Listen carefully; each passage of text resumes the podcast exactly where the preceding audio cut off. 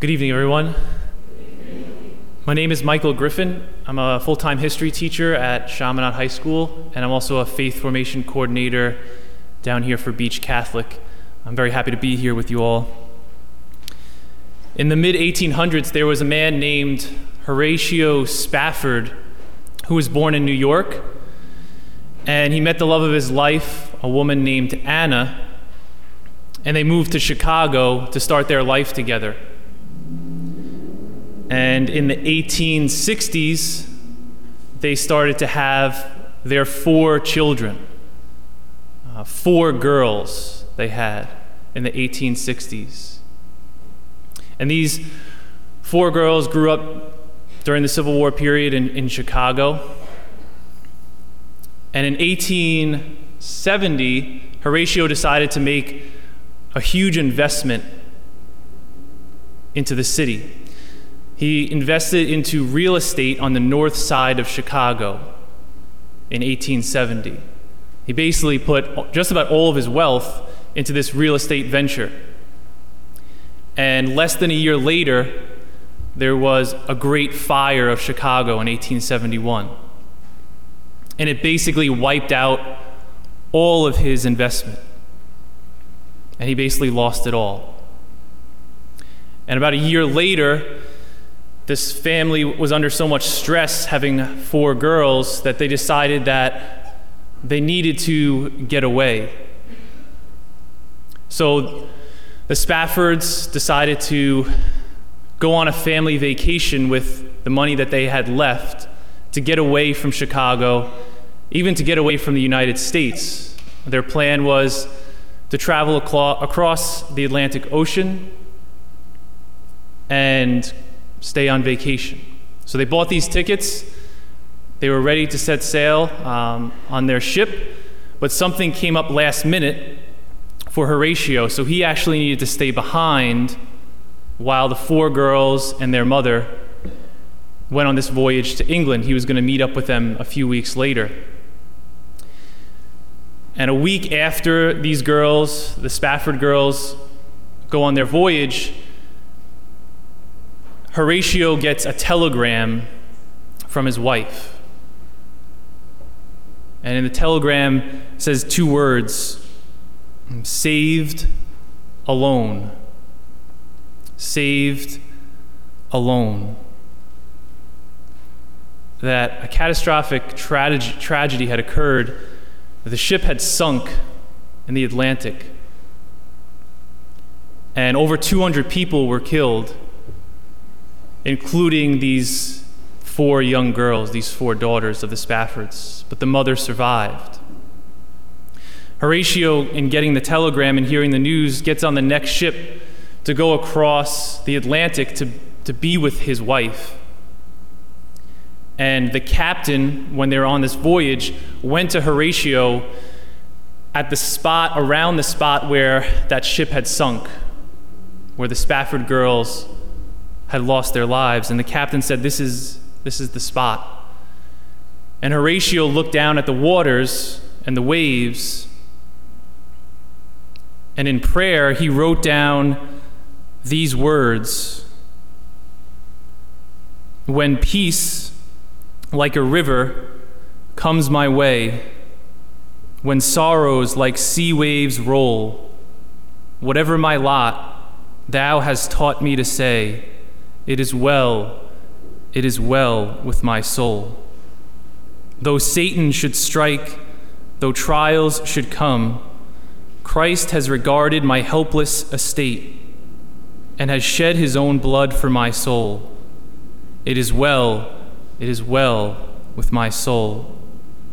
My sin is nailed to his cross, and I bear it no more. Praise the Lord, praise the Lord, O my soul. No pain shall be mine, for in death is in life. Thou wilt whisper your peace to my soul. It is well, it is well with my soul. It's kind of unimaginable to think that this father who had just lost his four daughters is writing these words. It is well with my soul. How, how is that possible that through unimaginable loss, a father could have unimaginable faith? He says, Because Christ died for me and saved me and those daughters, that whatever happens, the cross has made it well for me. But it's unimaginable to put ourselves in Horatio's shoes and to have that kind of faith and that kind of loss. And it had me thinking about what else is unimaginable. When we look at the stars in a night sky, on a clear night, look up at the stars, the astronomers say the amount of known stars in the universe are about as many as grains of sand on every beach on the whole earth. That's how many known stars there are in the universe. Now, think about that when you go to the beach and you have the sand in your feet, that each grain of sand is a star throughout the whole earth.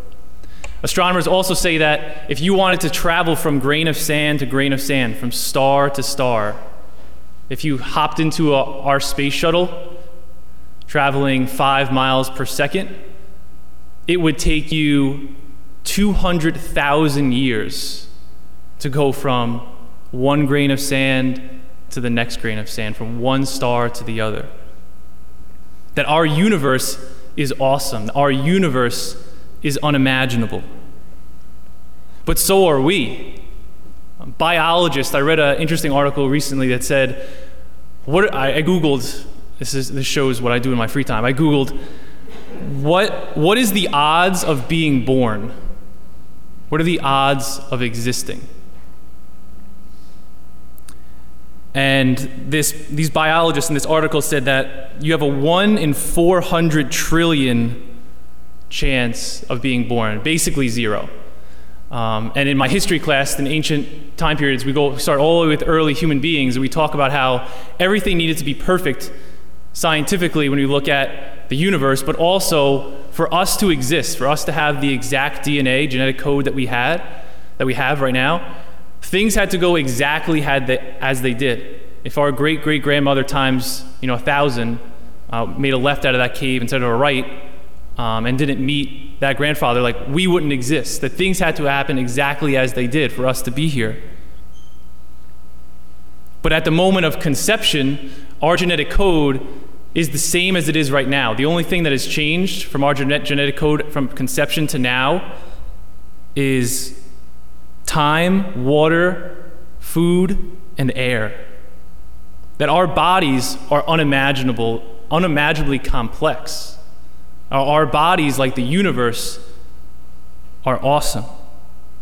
That every, every second you generate, and I generate, 2 million red blood cells. You just generated another 2 million red blood cells. like, that's insane. That's unimaginable. That each person is not just unimaginable, but extremely unique. That never has been or never will be another person with our exact genetic code that we are irrepeatable and unimaginable. And that when we look at our God in Psalm 147, it says that God determines the number of the stars and calls each of them by name. That each one of those grain of sand, He knows them by name. He created them. He says of us, Jesus says in Luke chapter 12, that even the hairs of your head are all numbered. That what is unimaginable to us, God takes it a step further. He's named and numbered the stars and numbered the hairs on our very head. That not only is the universe and each one of us unimaginable, but our God is awesome and unimaginable. And maybe most unimaginable is the fact that this same God who has the stars named and our hairs numbered, that he became one of us. And that through his life, he completely changed how we view, how we're supposed to view life. He flipped everything upside down. And that his own life was unimaginable, born to unknown poor parents in a cave. He lived a poor life and spent it in a very little known area of the world. And that in flipping everything upside down, he tells us that to be weak is strong, to be last is first, to be poor is rich, to be oppressed is to be blessed. That in order to be a king, you must serve and suffer. That although unimaginable, Jesus lived the life we should live. And in this upside down thinking, the cross shows the power of God. That maybe the cross is the most real example of that upside down thinking. That we put crosses in our churches and around our necks, but a cross is a torture and execution device. It would be like us wearing electric chairs on our neck as necklaces.